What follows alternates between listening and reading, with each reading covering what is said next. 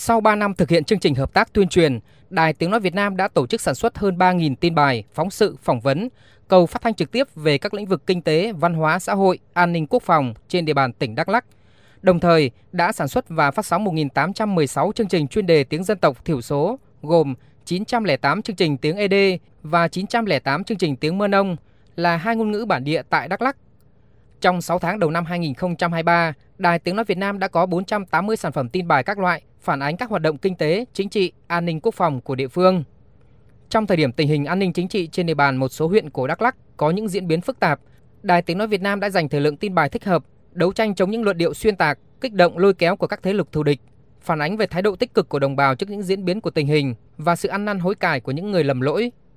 Phát biểu tại hội nghị, Ủy viên Trung ương Đảng, Tổng Giám đốc Đài Tiếng Nói Việt Nam Đỗ Tiến Sĩ đánh giá, sau 3 năm thực hiện chương trình hợp tác, công tác phối hợp tuyên truyền đường lối, quan điểm, chủ trương của Đảng, chính sách pháp luật của nhà nước đến cộng đồng dân cư trên địa bàn tỉnh Đắk Lắk được thực hiện bài bản và chuyên nghiệp hơn. Tỉnh Đắk Lắk đã và đang tạo điều kiện thuận lợi cho phóng viên Đài Tiếng nói Việt Nam tham gia tác nghiệp trên địa bàn. Đồng thời, tỉnh đã kịp thời cung cấp đầy đủ các thông tin mà báo chí quan tâm, bao gồm các mặt đời sống, văn hóa, chính trị, kinh tế, xã hội, an ninh quốc phòng để khán thính giả có cái nhìn khách quan, toàn diện và chính xác nhất.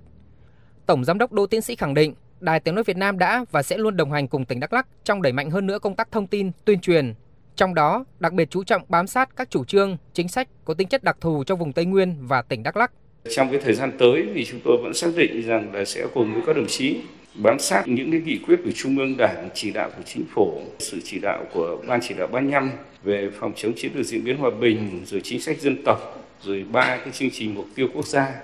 Đặc biệt là cái kết luận 67 của Bộ Chính trị, nghị quyết 103 của Chính phủ và nghị quyết 72 của Quốc hội về thí điểm một số cơ chế chính sách đặc thù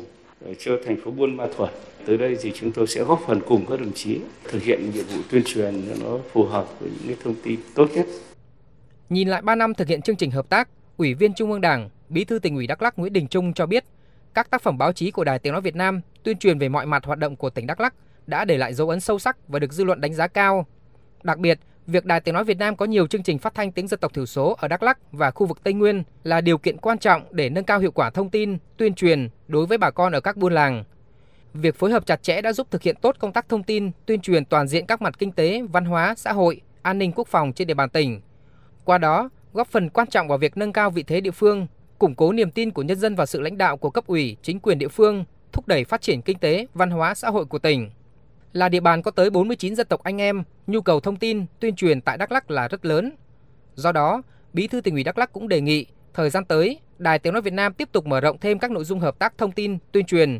Trong đó, rất cần thiết thông tin về việc tổ chức thực hiện các chủ trương, chính sách của Đảng và nhà nước ở địa phương. Trong cái quá trình tổ chức thực hiện các cái ờ, chính sách của nhà nước ở địa phương thì ờ, rõ ràng là nó cũng có những cái bất cập rồi nó có những cơ chế chính sách khi mà áp dụng vào địa bàn Tây Nguyên thì nó có những cái vướng mắc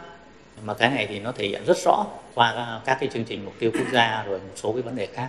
thì địa phương cũng mong rằng là VOV